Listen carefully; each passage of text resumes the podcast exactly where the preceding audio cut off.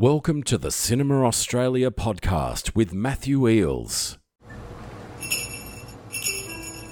He's an alcoholic and he's just out of rehab. Don't let him leave. Do you want to ruin Christmas? I wondered, Chris, if you've uh, thought about what you will do now. You saw the light, Not so long ago, I had a uh, US agent, publicist, manager, and now I've got nothing. Nice and close into Santa. Ready? One, two, three. How are you feeling about going back out into the world? I don't know, probably about as happy as the world is to have me back. Silly, okay. That's for breaking Janice. Janis Joplin, my favourite pop plant. I recognise you from the telly. Saw my daughter today. It's the first time I've seen her in 20 years. Go see her, Chris. Today. Don't waste another Christmas. My daughter's coming for Christmas. We're not serving KFC, and she hates me enough as it is. I'm from the house a few doors down, and now I'm. One, two, three.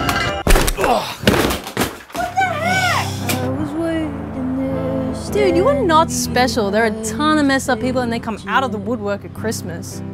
Joy, please, come on. Flying pilots just like you, flying in and out of people's lives, and you're just too self-absorbed to even notice the damage you cause. Oh, come. Santa, have you had anything to drink tonight? I believe in you, Chris. Tis a season for believing. Your presence is seriously the best present I could have. This is going to be the best character you ever played.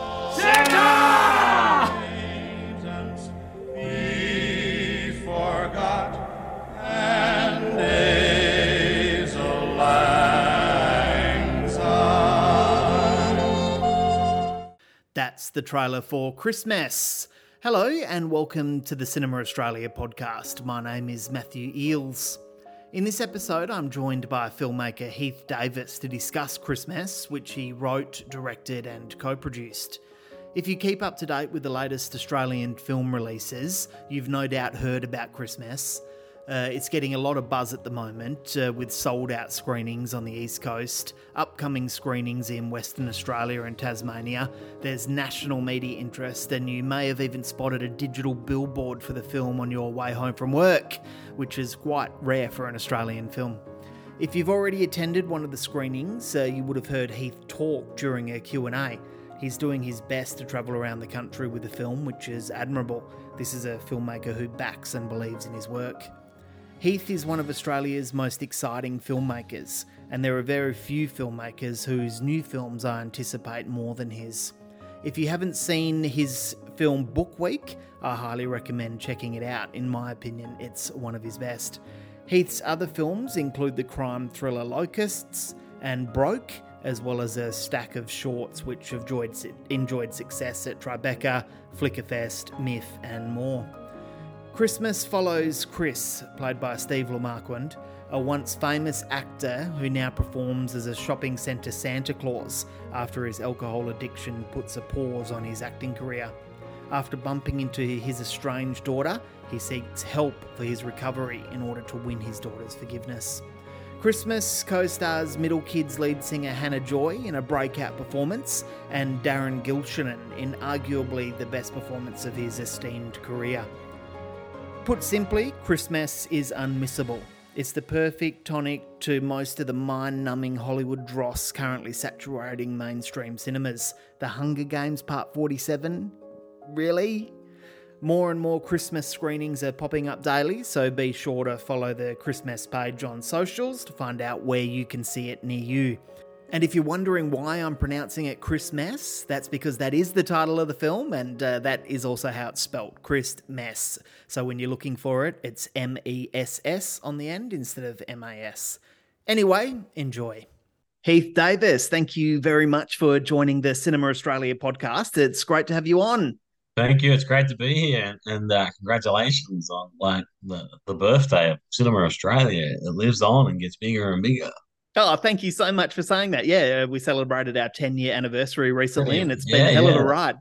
10 years, man. Like most people don't have a film career that goes 10 years. That's, Uh, that's right. you survive uh, 10 years of talking to filmmakers for 10 years, man. That's a lot Yeah. of like, woof. Yeah, there's still a lot of new stories out there to discover, so I'm enjoying every minute of it. Yeah. And uh, as I was uh, looking through your filmography before, I was actually, um, you know, uh, looking at it in conjunction with Cinema Australia's 10 years because you've kind of been there since the beginning of Cinema Australia, and, and I've covered all of your um, in, all of your films ever since then.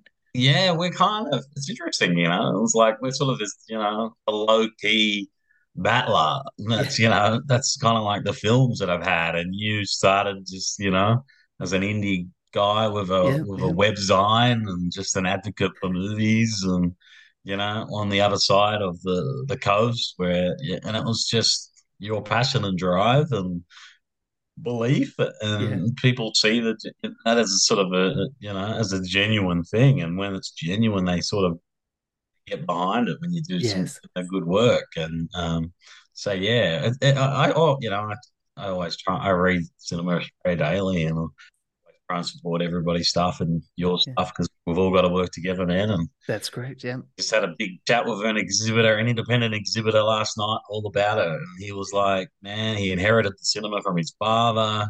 Wow. And he's like, why aren't exhibitors and filmmakers in the constant dialogue with each other? And I'm like, Yes, I'm yes. hearing you, mate. Like, we've Yeah. all got to come together and, and, and embrace collaboration. Because when you do that, when things happen, Yeah, there's nothing more important than collaboration in this industry, and, and it is something that I bang on about. Um, that's probably a conversation for another time. We're here it to is. discuss. We could be uh, here forever. yes, uh, we're here to talk about Christmess. Um, there aren't many Australian filmmakers actually whose films I anticipate more than yours. Um, it's it's always exciting news to me when when you announce a new movie, and I guess that's because you do do a great job at turning over a new film quite regularly.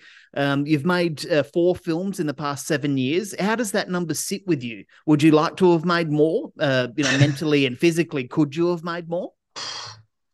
Uh, people bring that up, but it doesn't feel like that. Uh, Yeah. because what happened to me was in my 20s and 30s, I wasn't make, uh, you know, I didn't make anything.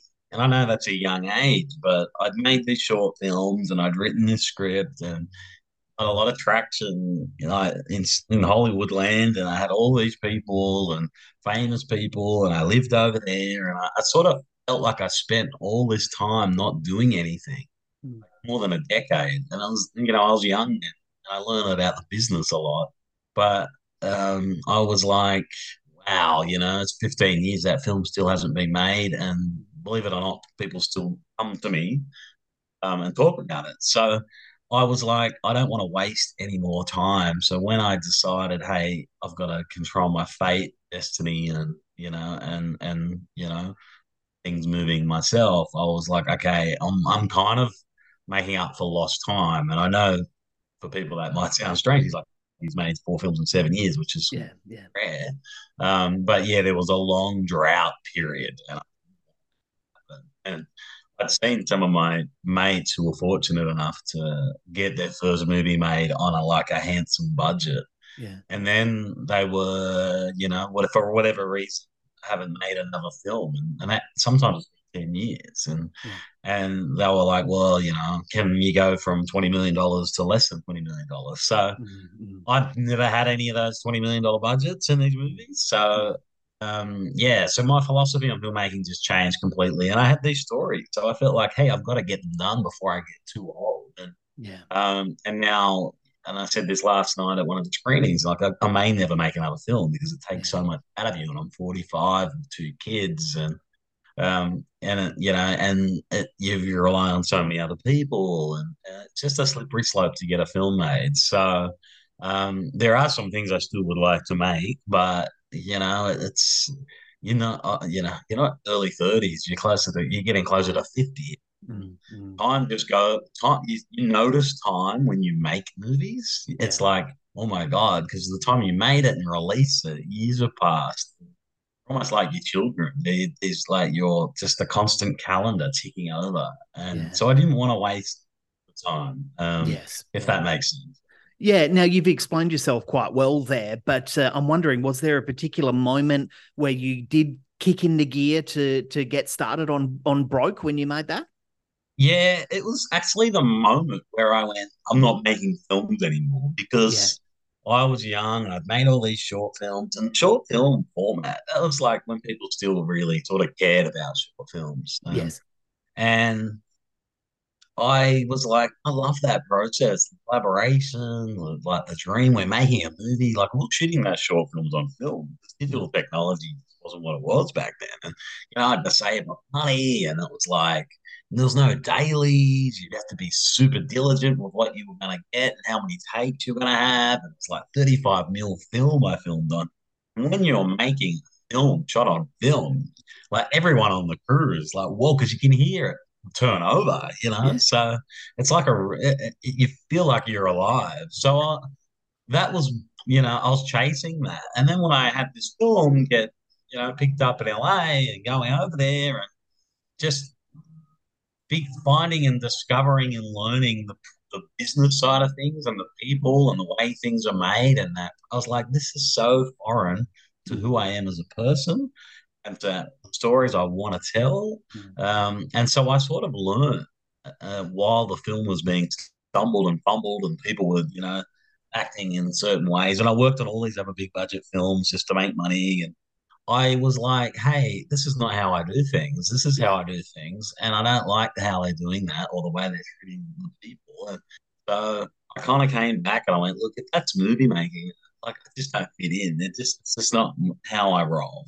Mm. But then it was my buddies who I made my short films with, and they're like, "Hey, why don't we just go and take that idea that you had as a second movie, which was going to be like set in Las Vegas, yeah, and make it like totally Aussie, quintessential Aussie. We'll do it like our short films, and and that was around the time that I had a good mate in Brooklyn who crowdfunded a movie like big people in it. And I was like, wow, this crowdfunding thing, maybe we could do that. I know some yeah. people do that, and I could do this. And so I wrote it for the money that I had. I didn't try any governments. I was just so over being promised things and lied to. And I was like, I've got to control this because I want to, you know, do what I do in the short films and just show people this is my voice, right? Yeah. Um, and so we did it, and it was the the best thing that I've ever like that's ever happened that I've ever done in the process yeah. of making it.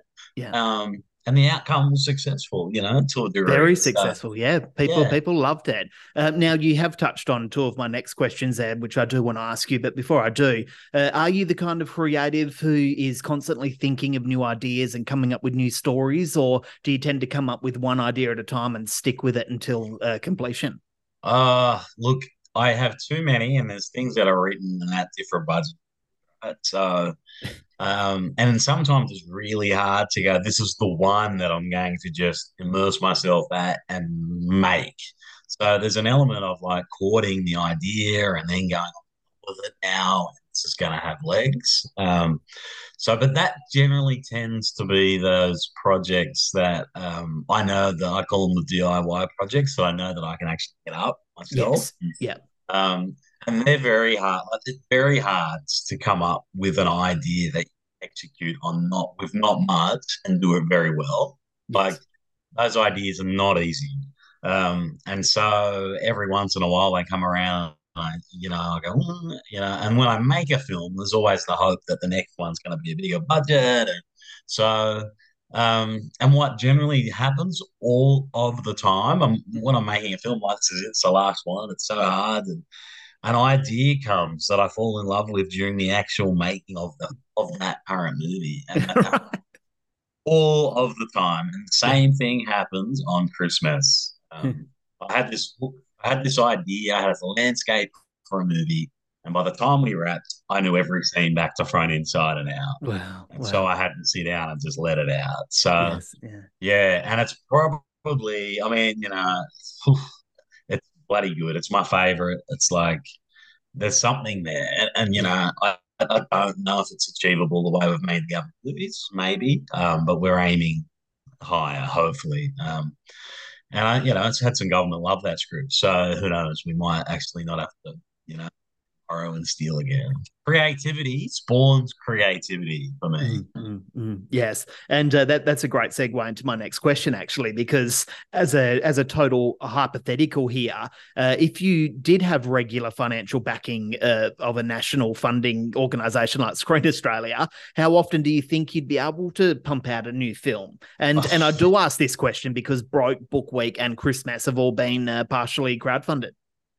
You know what? I could probably. I don't want to. You don't. You don't want to oversaturate yourself. But with the ideas that I have that are actually quite good, and some of them, like we weren't gonna do make Christmess. There was another project. It was actually I had a good chunk of private investment. It was going to be put together at a like a locust budget, a few million bucks.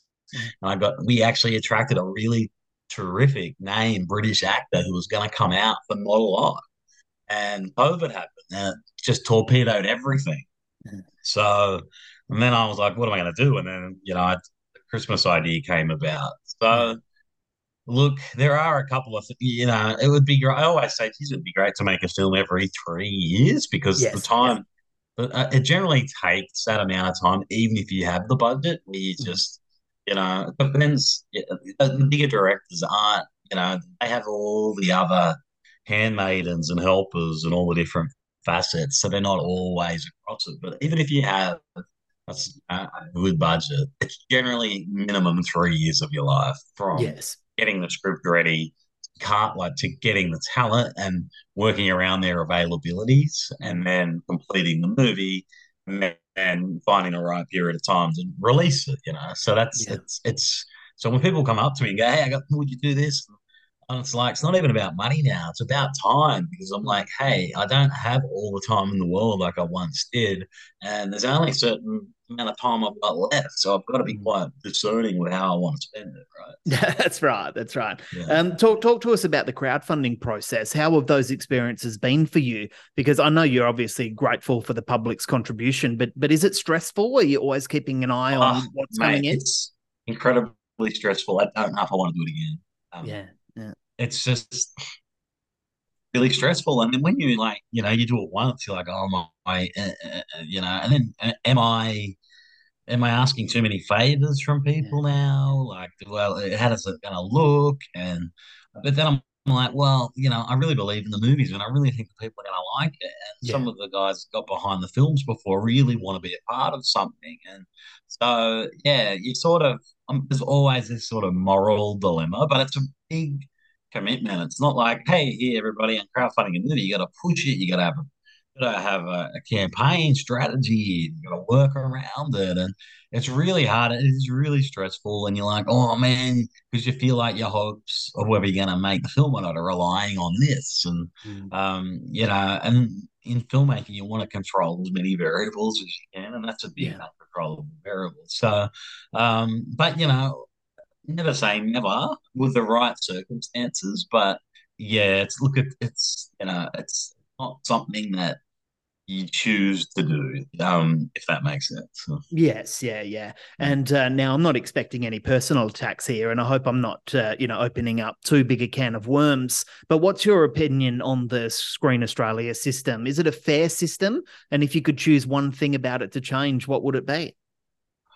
Uh, well, you know, it's really difficult to get a true. I mean, you can have private conversations with people, right? And they'll tell you their true, honest opinions.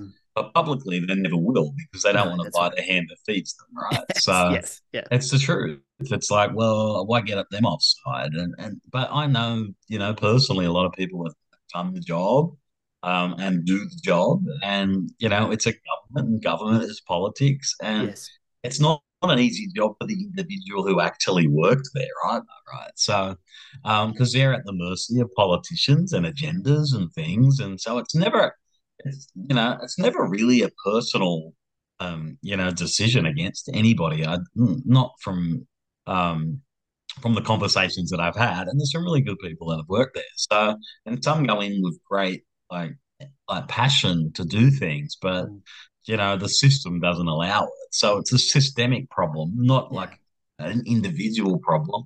Right. How that changes, um, you know, you, the mandate's got to change completely, and I just think they don't. You know, we've got to support all sort of filmmakers. And I mean, the stories have got to be good, but you know, they don't have to be. Yeah, Australian films are over budgeted, and I know the government's like, okay, we're going to pay top dollar for everybody, but nobody knows the business, the crew, the cast, the agents, and they don't actually know the actual business model and what an Australian movie is actually worth, right? Yeah, so, yeah.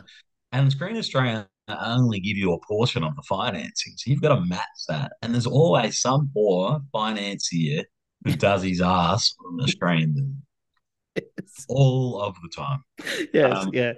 And that's a problem because Mm, these are real just people's money, like real money, and they're they're, they're behind. They want to support and they want to give money to Australian films, and then they want to succeed, and then they want to give more money for more other Australian films. So, look, you know, if I was in charge, I've always said I'd just you know cut the budgets down of these movies, and everybody's going to have to come together and say, hey.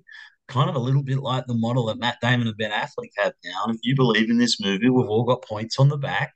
Yeah, Everybody works for minimums, but hey, we've got 50 million bucks this year and we're going to make 52, 50 movies maybe, Yeah, or we're yeah, going to make yeah. 25 movies at $2 million budgets. Mm. And they're all going to be of different genres. They're going to be filmmakers at different levels. And, you know, filmmakers are going to be allowed to fail on their first movie because the budget's not going to be that massive and nobody's Yes.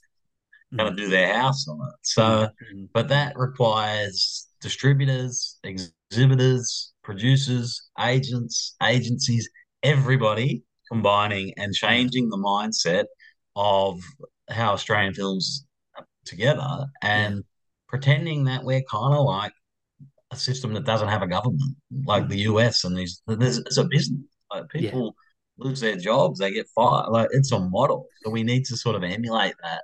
Um, and we still, you got to tell, you know, still tell uh, stories that have cultural significance, Oh yeah, yeah.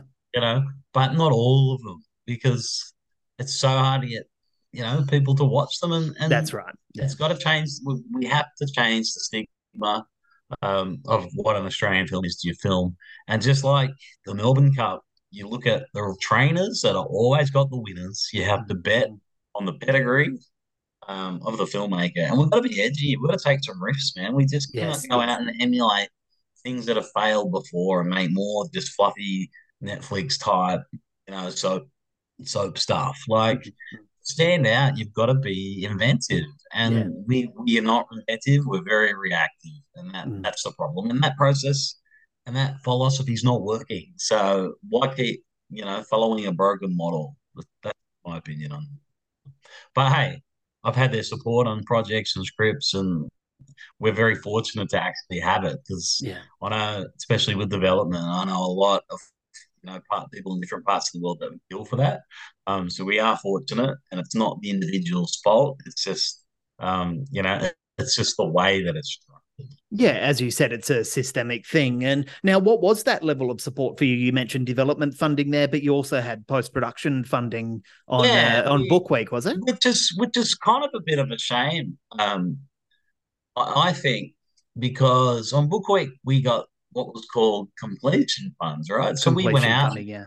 yeah, we were, you know, industrious enough to get it out there and make this film and get it in the can and cut it, and it was good. And you know, look what we did, you know, and and they were like, yeah, this is really great. We want to support that. And then somewhere along the line, they they stopped completion funding for films. So, and it's only a tiny investment. I was like, there's no mm. risk here. You either like the movie or you don't. And Yeah, so they call it enhancement funding, and you can you mm. can't complete. Uh, I don't really understand the decision behind that, um, especially for the first time younger filmmakers who are just getting out there and making something, and you know, um, and also just the offset, like why it has a quota of five hundred thousand dollars. Like the offset should just be applicable to every budget movie. Like Mm, mm. so, you know, we didn't even qualify for the offset on most of these movies because we couldn't get to the five hundred thousand dollar mark. Like, yeah, yeah. Like most people would never be so- able to get to that. Oh, that's a lot of money, and, and Yeah. so you know, and there's some private investors. I've had the conversations with them and to say, hey, if we can get the budget for five hundred and you know, we have a sales agent and a distributor, which is also problematic because they put you into a bad deal because they know you need them for your offset, and then Mm. you're in a bad position. So it's flawed in so many ways.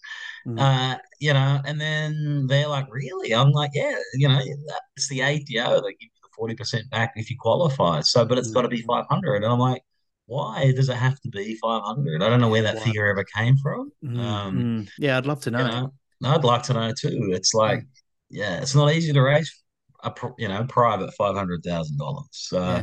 Now you mentioned enhancement funding there. What what does that even mean? Uh, Is it to touch Well, up special I've effects or had it. something? I've never had it, but um, you know, it means like, hey, we've we've completed our movie, but we want to enhance like titles or music Yeah, or, right. or Yeah. something specifically like that. Um, so yeah, I mean, you know, that's something, but it's not, you know, I mean, generally, by the time you get to that stage, you really don't need enhancement fund. Like, No, no, right. Like, Yeah. you should also, you might as well be better off to saying, hey, we're after marketing funding to buy some social media ads. Yes. Now that would come in handy. Yeah, and that's a bigger problem because how do you get people to actually know that the Australian films exist? Because Yeah. the press won't get, the majors won't put TV ads on unless you've got Tom Cruise or Nicole Kidman. You Yeah, it's all pay to Kidman in the play. Australian- That's Yeah. right. So the commercial networks will only support a movie if it's got a big name actor in it. They don't do Australian films. So across the board, it's a problem because you're Yeah. not getting support. And um, so yeah, I mean that that that every film should have some form of um, you know, marketing campaign. During COVID, we had those like the state government would send out those vouchers for like dining out and things. And like Yeah, I was talking to a cinema owner the other night. I was like, imagine every Australian got like uh, an Australian film voucher or like five films in a year or something, you know, and you go and you watch one, one you buy one, get one free on a certain night or something. You know, hey, think that's a that might- terrific idea. I love that. yeah, like you know, I- I've, I've told everybody that, and they're like, "Yeah, it's a good idea. Like, well, let's do something about it." You, you know, you helped out childcare, and you helped out the local cafe, and all of these things. Man, Yeah. the cinemas. It's not just the cinemas, the, the filmmakers that benefit from that. It's actually the exhibitors. too, you know, Yes. Yeah. Yeah. Yeah. and And uh.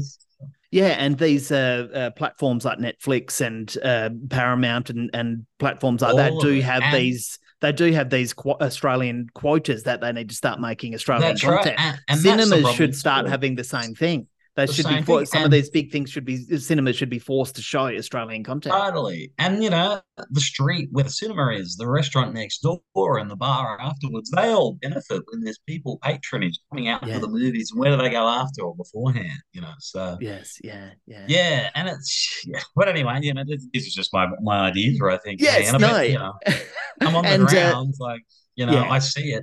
I've done it a lot of times now, and I'm on the ground, and I, I Mm, see these things, and I'm like, that might work, you know. Mm, mm. Now, regardless of all of this and everything that we've discussed, you have managed to uh, produce this fantastic film called Christmess, and uh, I watched it last night ahead of this interview. I, I like to watch films, you know, quite close to the actual interview, so they're fresh in my mind. Um, I absolutely love this film. You've done a, another incredible job at humanizing these these characters, um, the, you know, these broken characters in in a sense. And uh, uh, you recently traveled the film to the Austin Film Festival in Texas. How was that experience for you? It well, it was you know it's so surreal, and I've done a lot of festivals, but it was the best experience I've had.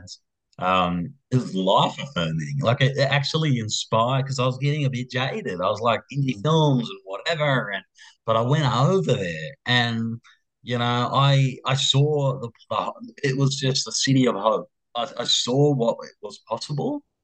And this is not just for filmmaking, this is just for the arts and just for life, like people's philosophy on life in general. Like mm. there's 400 bands on a night in a city of 1 million people, and the rooms are packed. The main street of Austin is shut down Thursday to Sunday every week just for revelers and part and bands and whatever. And the cinemas were all packed. Like, good, they played the, the festival. It's just so well run so well attended and just a great program. But the people were just cool, like famous filmmakers and actors and regular Joes. There was no, hey, you can't go on that VIP because they like everyone was just accessible and, and they were going to each other's movies, like Yeah. filmmakers seeing somebody else's movies and famous people because hey, that sounds really cool. I saw the trailer. I'm gonna come and support. Like I was, it really just disarmed me because you know I didn't know that that existed, and it's it's it's you know the citizens have created that, and so has their government, and people have moved from all different parts of the world and and America to sort of have that vibe, but everyone attributes it to Richard Linklater and Robert Rodriguez and Elizabeth Roberts, his wife, and Mm. Linklater um, is just a genuine, lovely, supportive man, and Mm. he's they all started as these like filmmakers in Austin, Texas. Like, there's no Hollywood out there. It's like Mm. kind of being in Penrith, right? So, and their attitude was people, other people first, man. Support each other first before you support yourself, and that's what they preach to everybody else. And it's just this community of like people in Austin just going, hey, you know, I, I had a filmmaker pick me up from the airport and buy me breakfast. I'd never met him before. I was like, never happened. How does that happen?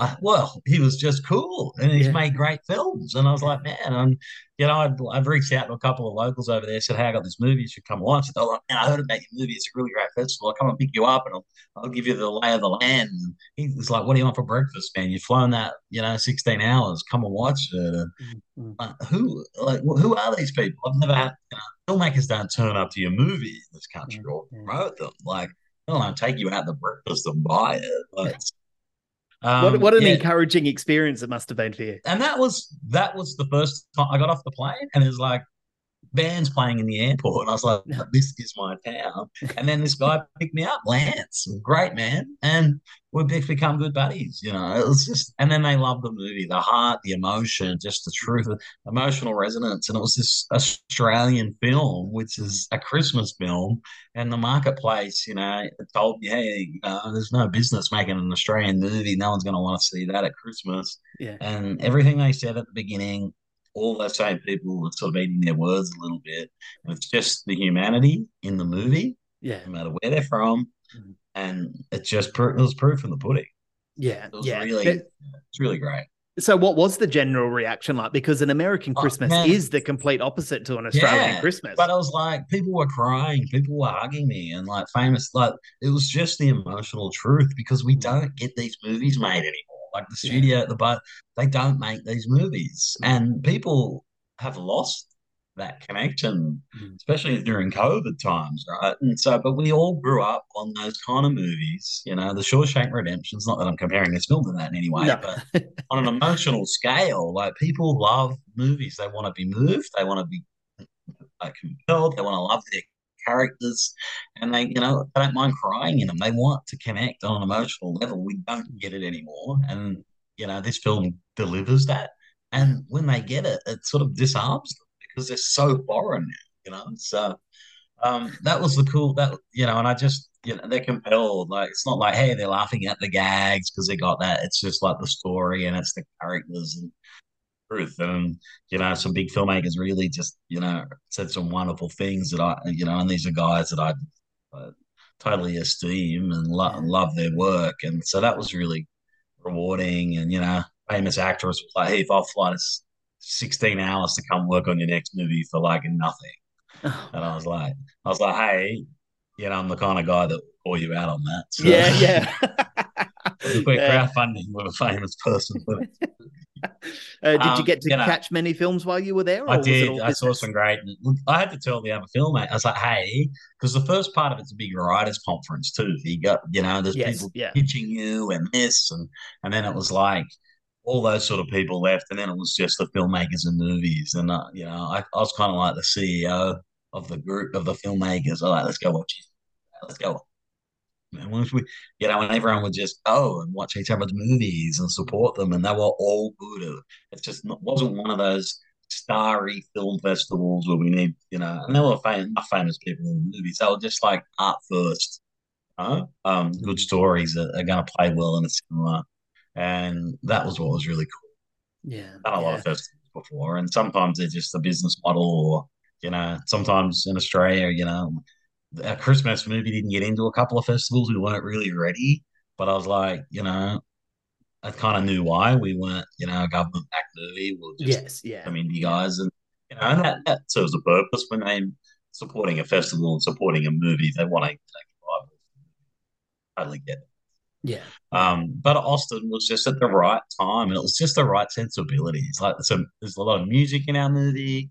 Um, you know, they love the middle kids; they're quite popular over there. Mm. Yeah, it was just like I couldn't have picked a better place, and I hoped, and just the timing because it was like a couple of weeks before the Aussie release too. So Yeah, it sounds like it was an experience that was meant to be for you. yeah, you know what? There was a lot about this movie, and the end product is a result is like result of that. That there was I don't know you call it serendipity or fate or my Mm, first mm. my first AD said it's the film gods, mate. Yeah, Um, yeah, yeah. And I've worked with film devils, so but there are film gods. and there were some things, right? There were some things, there were some happy accidents that just happened with this movie. Mm. And I just went, wow. And I wasn't controlling it. It was just, I think it was the intention and how we were going about what we were trying to do. Yeah. And there was this energy, and the camera picks up on that, and it was just there. But, you know, and these like things were happening. Like Darren Gilshenan comes in at the eleventh hour. I can't imagine the movie without him in him. You're listening to the Cinema Australia podcast on SoundCloud, Spotify, Apple Podcasts, or at cinemaaustralia.com.au. Uh, l- let's start talking about Christmess here. Uh, where did this idea come from for the film? And uh, tell us about developing the idea. Well, we have this other project called Dish Lickers, which I hope is going to get up um, again. Um, and we were like, hey, after Locust, I was like, hey, I want to try and make a movie that I write, and it's got the characters in that heart and an emotional truth, but in that sort of the landscape of sort of like a genre-ish movie. Because the marketplace loves those type of movies, and Yeah. you know, it sort of got together. We got a great actor, people were into it. COVID happened, you know, nothing. There was COVID. You don't have to go on about it, and everything that's screwed up by COVID. So, I've, you know, I had young kids, and we were. What did everybody do the first Christmas? You know, most people had COVID. You couldn't see family members, and I'd had some people along the way in my journey say, "Hey, you should make a Christmas movie because they always get licensed, and they're all terrible." And I was like, "Yeah, hokey Christmas movie, whatever," you know. So I sat down and I watched every Christmas movie, right? Every one of them over a period from like November to January. All the streamers, they were terrible. Some of them are just so bad.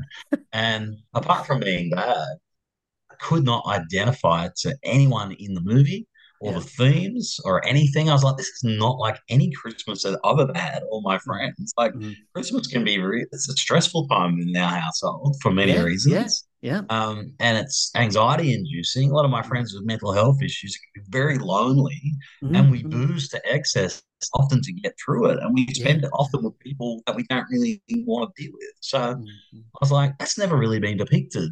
A wonderful life. It's still the best one. And it's a very Yeah. dark movie. Like, Yeah. I don't even know if people realize it, but at the end of the movie, he's going to suicide in that. Yeah, he's, yeah, yeah. Yeah. And I was like, actually, if we're going to do this, and it's got to be DIY, you know, DIY, and we've got to shoot it during COVID, so that means we've got to be in a bubble. I was like, this Christmas idea, what do people do at Christmas? They go to a family home and they sort of hang out at the home. And I was like, we could actually do this. And it's not going to look like we don't have a lot of money and we're Yeah, trying to just tell the story. It's like, Yeah. this is the movie. Yeah. And so then I sort of knew I had the themes and, and I knew I had sort of the setting. And Steve Le Marquand was his first job out of acting school with Joel Exon and like David Wenham and those guys at Theatre in a Pen doesn't anymore. Like most great things related to film in this country. Yeah. His first job was as the mall Santa Yeah. Penrith Plaza Mall. Like he Yeah. just finished acting school and that was his first job. So I always thought that was hilarious and kind of tragic at the same time. You know, When did Like, you hear that story? When, when did you hear about that? me. Uh, right. Yeah. when we were making Broke, I was Right. like, oh man, he goes, you know, like I did the Santa guy. And I was like, yeah, you know, and because we are talking about that, that stuff deals with addiction and he was taking drugs, that, you know, he was on acid at the time. And I was like, oh my God, that's hilarious. We should do something about that one time. And we kept talking about it and, you know, never really sort of considered it until I was, you know, the COVID happened. And I went, I've got a thread here. Yeah, the whole yeah. idea of the traditional values of Christmas. I wanted to sort of like start, you know, discuss those and examine those in a contemporary light and tell this sort of story. And I thought, we don't have a broken man here. And that Steve and I always discuss maybe there's a trilogy of this the broken man of sorts, you know. And I was Mm, like, yeah. there's a movie here, and it's going to be subverting every Christmas movie ever.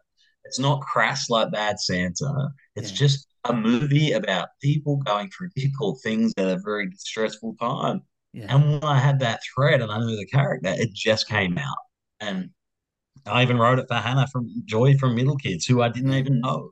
Right. Yeah, So, yeah. Now I look so- back on you, you did just touch on it then, but I did look back on the broke trailer last night, and Steve Le Marquand's qu- character in that Shero and his character here, Chris Flint, they do have a lot of si- similarities. As a writer, what attracts you to these broken men and this this want Well, to humanize them?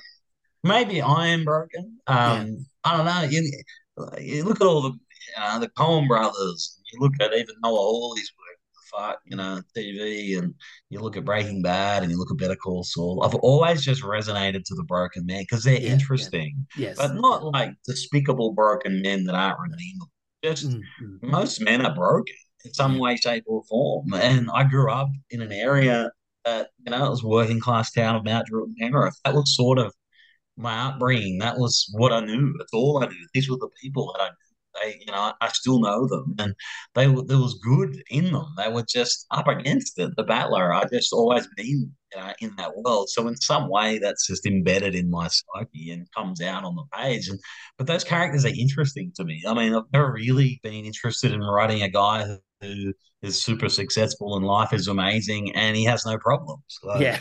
I don't see any drama in those No. sort of things. Um, no, that's right. and on a small budget, like you can't create glossy. Like Yes. you can't go and, and have them dress in amazing outfits and live in these exotic locations and you know that's not what we're doing and they're not they're not true either so No, it's, it's, it's the truth um and you know you sort of write what you know it's not that every every script i've ever written is about a broken man but just the ones that we've been making at this small level Mm. um in some way shape or form you know have that theme running through them and i think Yes.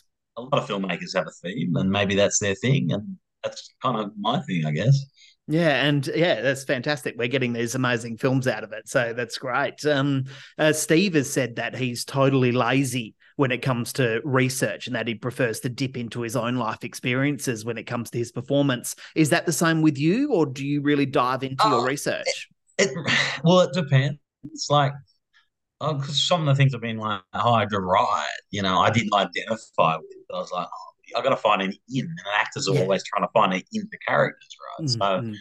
and if I'm going to, it always starts with character, and if I can connect to the character, then I'm like, okay, I know this person. And then I've just got to research the world, right? Mm, So if I'm mm. going to write a police procedural, I've got to know how cops are going to talk, right? So, but Mm. you know, unless you're a big successful screenwriter and you've got a bunch of researchers who just, you know, that's their day job. Um, Yeah.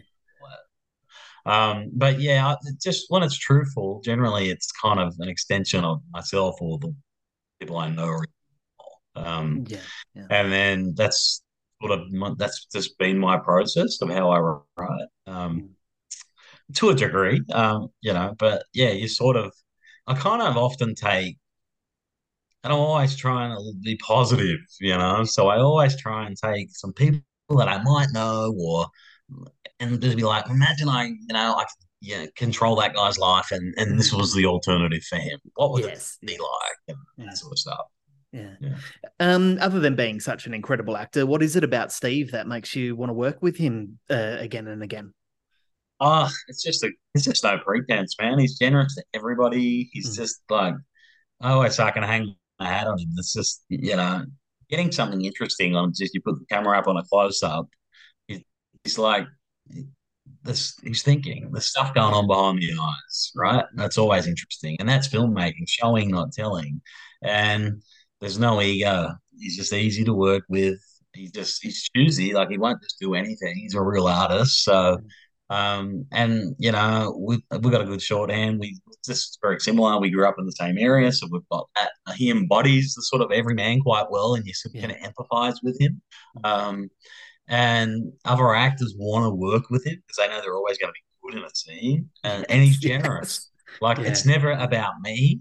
Mm. Like he helps first timers, unknown actors. He'll do. Yeah. He'll go to the end of the earth for you, right? Yeah. For nothing. He'll he will do that when he's in. He is fully in, and he won't bitch and complain. Yeah. Yeah. Oh, when you're making a movie, when you're making a movie, you're going to war together, man. Literally. Mm, mm. Like you're in the trenches and you're going to get out of the trench, and you don't want to be in the trench and you look to the guys next to you. You know, you want to know they're coming over the top with you, not going to leave. Yeah. Yeah. And that's very rare. That's very rare. Mm. Did Steve really do something to his ankle while shooting this film, or was that all acting? Because it looked No, a little bit too acting. real. It was all acting. It was all acting, although he's got dodgy knees, and they didn't. We, yeah, they were dodgy pre-broke. and I think at the end, because we made him run a lot, they got worse. Um, over time, he's just had two knee replacements. Oh, so wow. yeah, so I think all his joints are a bit buggered in some way, shape, form. But yeah, no, he's uh, he's. Like that's the other thing. He's actually really funny too, Yeah. right? So he can do the drama and he can do the humor without playing it up ever, right? so yes. not Making a lot of cheesy. actors. Yeah, not a lot of gu- like to be dramatic and to be funny. Mm. That's very hard to do that, and he helps you bring that pathos into a movie, right? Like Mm. that's very few can do that, and it's Australia. It's small. We don't have a lot of talent to pick from. And uh, actors will argue with me, but it's very, very difficult to carry a movie and make a on movies that I make. So Yeah, yeah, no, you're right there. You're right. Um, uh, I'm really keen to learn about the casting of Hannah Joy. Uh, she has done some acting in her time, and she's obviously filmed music videos with her band Middle Kids. Um, so she does have plenty of experience in front of the camera. But how did her casting come about? This is a really interesting one. Well, I mate, this was something I cast Steve once upon a time. Although I had friends that were with Steve. I, I'm a fan of the Middle Kids, and I a big fan of the songwriting. And if you listen to the lyrics, and you listen to they write these sophisticated sort of pop songs. Um, a lot of the songs, um, you know, they're kind of bleak, and they're about sort of Hannah's relationship with alcohol and. I was like, okay, I'm writing this character, and I wanted it to be a, music character because it was during COVID, and a lot of my musician friends were really struggling with their mental mm. health because they weren't playing, and playing is their therapy, right? So that was taken away from them. And at Christmas, Christmas is a very musical time. We have the mm. carols and all of that stuff, and I was like, it would be interesting to have a, like a, a musician in, in that house with. And I just started, uh, Hannah came to mind. I'm like, yeah, she probably looked like Hannah. She probably did this. And I knew she looked amazing on camera. And I just wrote it with her in mind. And then, and then it got to a stage where I was ready to show people. And I started, I said to Steve, because Steve's a fan of the band too. And I was like, Oh, Steve, wow. yeah, I'm gonna I'm gonna send this to this girl, Hannah Joy from Middle Kids. Do you know him? He goes, I love that band. I said, Yeah, me too. And I was like, okay, I'm gonna just give it to her. And so I reached out to our Facebook because we're Facebook friends, and I said, Hey, Hannah, I've written the script, and there's a role for you as a lead. You ever thought about acting? Because you know, I think you could be awesome in this for these reasons. And she was like, Are you crazy, man? Like, I, I'm like, What? And I'm like, Yeah, it's for real. It's not a joke. And she's like, Well, send it. I'm really curious to read it. and they weren't playing. The band was on, you know, COVID hiatus. Yep, so yep. I she read it a couple of days. She goes, you know, I really love this. It really spoke to me. I think I want to do it. And I was like, well, let's you know meet and see if we you know we get along, and if we get along, then you know we'll start seeing if it's going to be possible. So we met like in co you know park somewhere. I think we had our masks on, and and then we got along. And I was like, okay, well, if you do the hard work, and I'll meet you there, and it's going to be you know something that I think could be really life changing for you and she was really it gave her a, a purpose in that period of time, even though she's got a mom and whatever. But Mm, and so we didn't rehearse much. We just discussed intent and backstory and character, all of those things. And I just got it was my job to instill the confidence in her that she could. And then we had that COVID break, and I was like, well, I think we're maybe ready just to mess with camera. I know you'd be in front of the music videos, but you know, you, you two great like powerhouse actors around you and Mm. whole crew, and we move very quickly, and there's a lot of dialogue.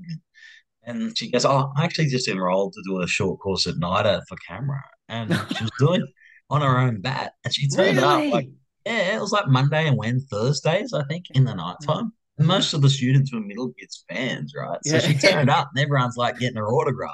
it was kind of like the movie a little Yeah. bit, right? Like Steve's there and like and and so we it came time that we're gonna do this movie. And then I was like, it was the biggest creative risk I've ever taken. I was just, I was just confident she could do it. Mm. And but you just don't know on the day. It's can be very daunting when you haven't done it before. But she's a performer, man. So Yeah, yeah. and I, was, I tried to encourage her to make that character herself as much as possible. Brought a lot of her life into it, and she's just a natural. And a little just like wow. What what surprised you the most about working with her? Just the humility and like she never lost the cool. She was patient. She had that ability to like adapt because we had bad rain. We changed schedules. I was like, you remembered your lines and like to the point that you, she knew intent. I didn't have to direct and say, you know, we had all those conversations. And she just knew when to hit a line, when to look up at a line, or the back what that line, the subtext, not the subtext, like just totally understood, really intelligent. And I was like, this girl, and we're all like, wow, you know. And so week one, week two, by week three, she was owning it. She didn't want to leave. And she got that inspired by the whole process that each night she'd go back to the hotel. She was in the good hotel, everyone was crap one, because you can't put a rock star in a Campbelltown hotel. And she was writing songs for the new record because in a month, at that window, they went to the UK to make the new Middle Kids record. And mm. most of those songs come from the experience being in the movie, at least half. Oh, just incredible. Wow, what It a story. like- and I've got a feeling that this won't be the last time that we see her in a film. Well, I told her, I was like, uh, we, you know, we connected. Now, when you're making, there's a long period of time when you finish a film to getting it released. And when she's got a live, she's got a band, they toured mm. America with big bands. And so, you know, she went off and did that thing, and we went off and finished the movie. Now we'll come back into the world. But it was during that making of the movie, I was like, Hannah, I've got this up. uh, You know, I've always wanted to make a music film. Yeah, yeah. This is the world that it's set in. She goes, Oh, I love it. I'm like, actually, and and so we would talk, and then like in between like setups, and then during the movie, the whole plot came about. So by the end of that Christmas shoot, I was like, Hannah, I'm going to hide away while we do post, and Romaine's going to an assembly, and I'm writing, New Orleans. And I went away, um, Screen New South Wales, loved the idea, and got me some money, and I got a good trip dinner, and I just went out and I've written this. So hopefully we get that that can happen, and then I can retire. I think. Yeah, I love it how you say, um, "Oh, this will probably be my last film. I don't know if I can do another one." There's no way that you, you you're going to stop. It's, it's in mate, you. It's in but you. life, there's life, and there's other things. Yeah, yeah, it's that's just, right. It's so it just takes so much from you and takes so much time in it, and it's other people too, right? I can't make these movies without me and these people, and so you know, I'm pretty loyal, and you know, that's it's collaborative. So that Yeah, there's all yeah. of that, and there's money. You just never know. Like every now, and I look back again, I see the posters of the old movies in my like workstation. Mm, Like, how the fuck did I make that movie? like, you know, so, Now, yeah, um, so, you know, there's a lot Mm. of like your life. It's yeah, there, there's a lot that goes into it. Not just you know, as I said earlier, physically, financially, Yes, emotionally, spiritually, you, you know, intellectually, all of it. Like, Yeah. Now we can't talk about uh, Steve and Hannah without talking about Darren, and and in my opinion, this is arguably one of Darren's uh, best performances here. But during the crowdfunding announcement, those initial announcements, Susan Prior uh, was originally cast in this role. Um, are you happy to talk about what happened there, or how did Darren yeah, come on? oh look, you know, this is a, this is the business of making movies. Um, Mm. Sometimes things don't work out. You have contracts and agents and people, and and then there's a little bit of like doubt too, and like oh yeah, the eleventh hour, and there was like can because I'd originally I'd originally written like she's I, I love Susan. She's like Yeah. you know I still consider her just one of my favorite actresses in Australia. Oh, Like, yeah. good in Book Week, and but what I learned on this movie is to follow my instinct more than anything ever. Because at the beginning, we are trying to get more money. And when I pitched this idea, people said, you can't make a movie with two men as your lead, right? Mm-hmm. So mm-hmm. the initial script was a guy with like and so then I was like, did another draft. It was like Steve being rescued, sort of by these two ladies, and you know, and and but it was just not, you know, there was something not ringing true about it. And then um, schedules and all this sort of stuff, and uh, there was a combination of factors, and it was like, you know, the God, the spirits were telling me that's not meant to be with this one. Go back and follow their instinct. And then and we're going to use Darren. On, he's going to do a favor. He's going to play the, the actual scene that Aaron Glenane in that amazing monologue. That oh yeah, yeah. Often he was going to come and do that as like a favor, and I was like, actually, I want to go back to this. And would you do this? And he goes, I'd kill for that. And I was like, well, really? let's do it. And so that came at the eleventh hour, man, literally. And so then my biggest concern with that was main was Hannah because she's not used to this is filmmaking. It happens all the time, right? When yeah, on big budget movies, when you get your film like kind of up, most of the time, by the time you turn over on camera, 50% of the cast that were attached to bring the finance are not available and don't end up doing them. That's how most movies are. And yeah. that was one of the things when I, I learned that really disappointed me though. Like, but that actor's perfect for this. Like mm. So these are the things that happen with the business of filmmaking that no one really talks about. And I was like, well, this is just how it is. It's a happy accident. Darren's going to yep. come in and it's going to be amazing. Yeah. I just had to get Hannah on. I just needed to get her confident. There's two men this time, and she was always in her head. I said, look, don't worry. Darren's like a professional and he's an amazing actor. He's very generous. Mm. I know he's a different person, but it's still going to be great. And then just trust me on this. You know, there's a lot of trust and – so she Darren turned up and we did this read. Like we did a read on like maybe the Saturday and we were shooting on like the Monday. And it was we did a read on location at the kitchen there and it was great. We all just went, look. So mm-hmm. um and it, I can't imagine the movie without him. I tell Darren all the time, I said this his involvement just at took this movie to another level. And it really did. Because it was just meant to be that camaraderie yeah. and that connection and that you know the man, that, the man the man sponsor with the man guy like it just felt like that's how it was supposed to be um, yeah I was going against the instinct and I've learned over time that when that happens it's you know it's not the right that that's right, and uh, one of the scenes that really sticks out here is a great example of of this dynamic between um, Steve's character and Darren's character is the scene towards the end of the film in the car. Um, oh. they, they, these two bounce off each other so well. Uh, tell us about filming that scene. How many takes uh, did it take to get right, uh, or was it you know fairly quickly? Believe it or not, when I say this in the Q and A's, everyone goes, "Wow, one take." Really? tried to do a second and it rained, and so we just oh, yeah. stopped and went. Yeah. But I knew we had it with the first take. But you, you know, you don't. You try and do at least another in case something happens when you're like dumping the data and whatever. Yeah, you know? So, um, but it was so good, and we weren't. That was a scene that we still. It was about probably sixty percent there on the page, and it was. Mm.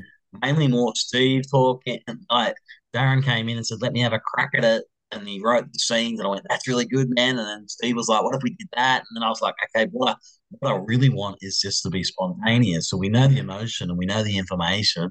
I just want you guys to let it rip like you're on stage because it's going to be one shot, and it's just theater and it's sort of improv, and you know where to go." And I am like, "Okay," because it was like near the last thing that we shot. We were all talking about it the whole way during the making of the film. It was yeah. like building up to grand final night. When we got in the car, it was like the weather was against us. We had not a lot of time. Oh, no. And it was like, we're here now. People, no one spoke. It was like we got dressed in the change room. We, I, I drove. Up, camera operator Chris is in the car, and Soundo just rigged them up, and that was it. Yeah. And we got in the car, man, and you could feel it. It was this tension. It was like we're living life right now. Yeah, and yeah. I drove, and I just said, "When you're ready, lads." So and you were I, driving the car. I was driving the Uber car because I just need to feel it. Like I've learned yeah, to feel scenes, mm-hmm, right? Mm-hmm. And I'm like, and I was listening, and I was driving the car, and I was getting chills because I needed to keep it at a certain speed too, yes, right? so we we figured this route out, and I was doing the speed, and I was like, fuck it, don't fuck it up the driving because this is awesome. And I knew it, I could feel it. Yeah. You just we all and I just went cut. And we all went, that's I just knew it. And then we got out, we watched it like in the Bunnings car park, and and it was no one around. We were just like, wow, giving high fives. And then it started to rain. It was Yeah. almost like, again, one of those things. I was like, we've Yeah. got this.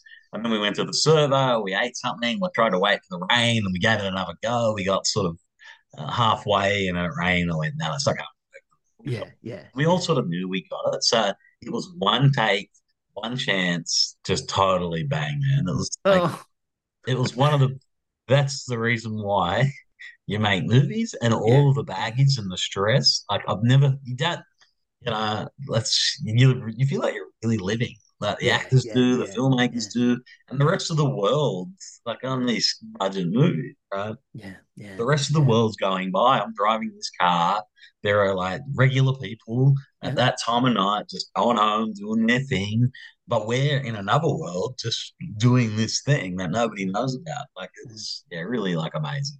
Incredible. And And you say that's the, sorry. Sorry, go. What the funny part about it all is we're on this back street and I'm driving like 30 or 40 and some guy like come from nowhere who and like overtook me on the inside of this Oh, like one no. lane road. Mm. And like I was like, oh my God, he's gonna ruin this. And then the actors like just didn't blink. And I kept it together. And at the end of it, I said, Did you guys aware of that guy that just they're like, Yeah, but they still went with it. Yeah, it was like I- Oh, that's just incredible. mate, it was like it was it was like a grand final and the pressure Yeah. was on Yeah. and because that was the north star of the movie right like Yeah. everything builds up to that point because you still Yes, don't know who Darren is and what his purpose is That's right. all of that stuff and it just all comes out at that point like, and it just works Yeah, and you say that's the reason that you make movies, and to me, that's the re- this particular scene is the reason that I watch movies for those kind of emotional heights. So you guys nailed it. Congratulations Yeah. on that. thank you and we didn't have to fight it again it was one of those things that just sort of happened that we yeah, you get the right actors, you get the right scene, you get the right people, Yeah. and the right intention, Yeah. and there's an energy, and the camera picks up on that. It totally picks up on it. The camera's like an animal, Yeah, like, yeah, and it can smell out like bullshit and Yes. dodginess. Yeah, uh, yeah, yeah. Um, so Christmess will officially uh, be released on November 30, but the film has enjoyed some successful early screenings so far. Has it been a surprise for you to see screenings sell out so quickly?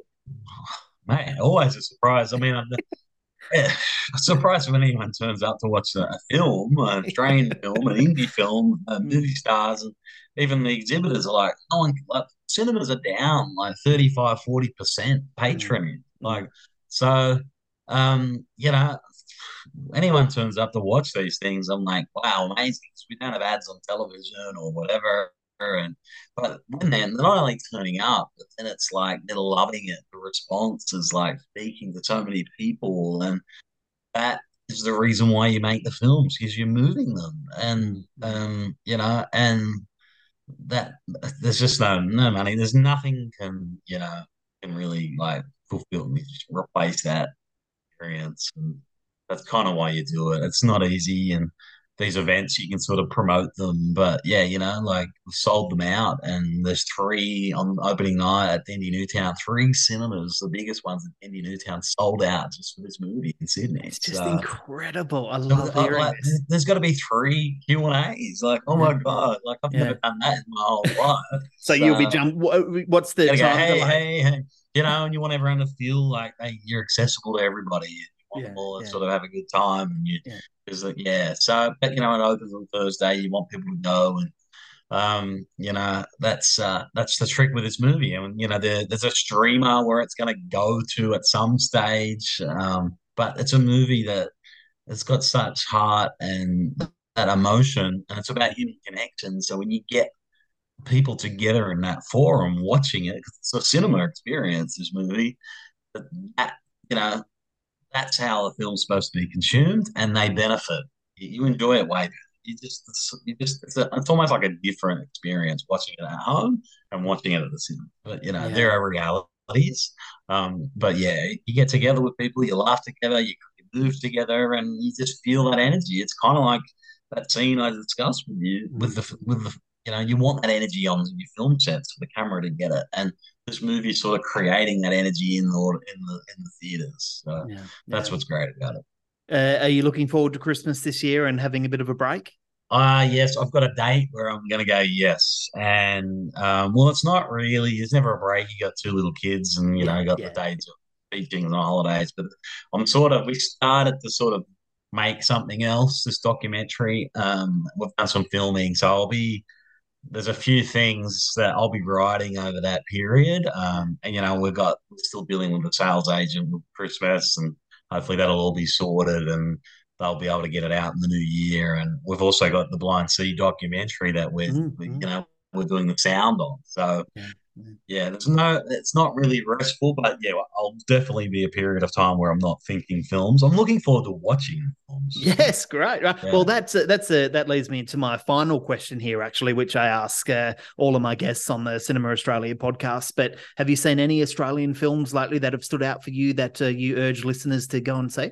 Probably uh, that documentary. It was a documentary about Craig Foster and the soccer documentary where he tried to get that um, young soccer player who was imprisoned in um, do you remember the, in the Middle East. Do you know that it's a Stan? No, I don't know it. Oh, Oh, right. It's well, I'm actually stuck with the title. Let me actually bring the title up.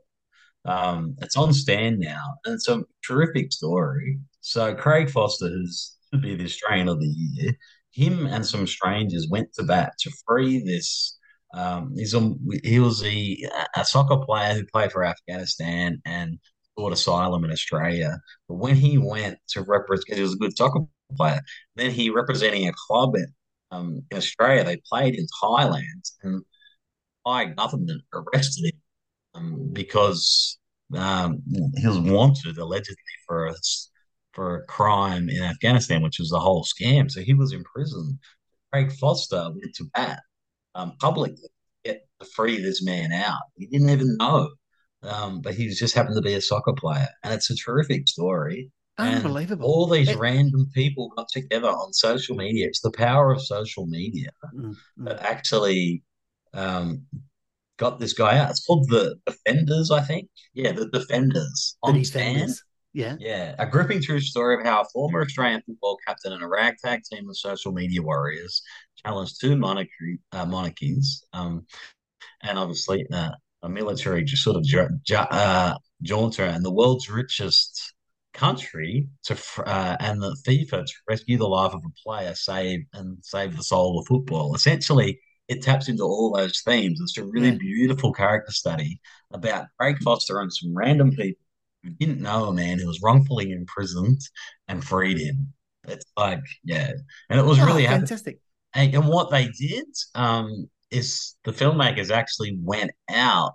It was happening. They actually captured the process as it was happening. Um, Yeah. uh, and so it was a very current story. This sort of happened at the beginning of end of last year. Um, but sort of just dropped on Stan without a lot of fuss. But it's called Yeah. The Defenders. The Defenders. Um, okay. Yeah, That's great. and I'm glad that you've. out. Yeah, Yeah, I'm glad that you've mentioned a film that uh, Yeah. that I hadn't heard of before. Yeah, after you meet Craig, uh, you just I've always been a fan of Craig Foster, and he's just an intelligent and compassionate man. But after you see this documentary, you want to, and he should be prime minister. Oh wow. Yeah, Um, all the oh. Defenders documentary. Check it out. Really. Looking forward to checking it out. Um, Heath, thank you very much for joining the Cinema Australia podcast. It's been a pleasure chatting with you as always, and uh, I look forward to many more chats in the future. But thanks for joining us. Thank you so much for being uh, just a, you know a bastion of support for myself and Australian movies. Just keep swinging the oak together, mate. Um, together, one step at a time, one day at a time, was what we say in the movie. Um, you know, and good things come. Thanks for listening. Find all the latest Australian film news at cinemaaustralia.com.au. You can follow Cinema Australia on Facebook, Instagram, Twitter, YouTube, and TikTok.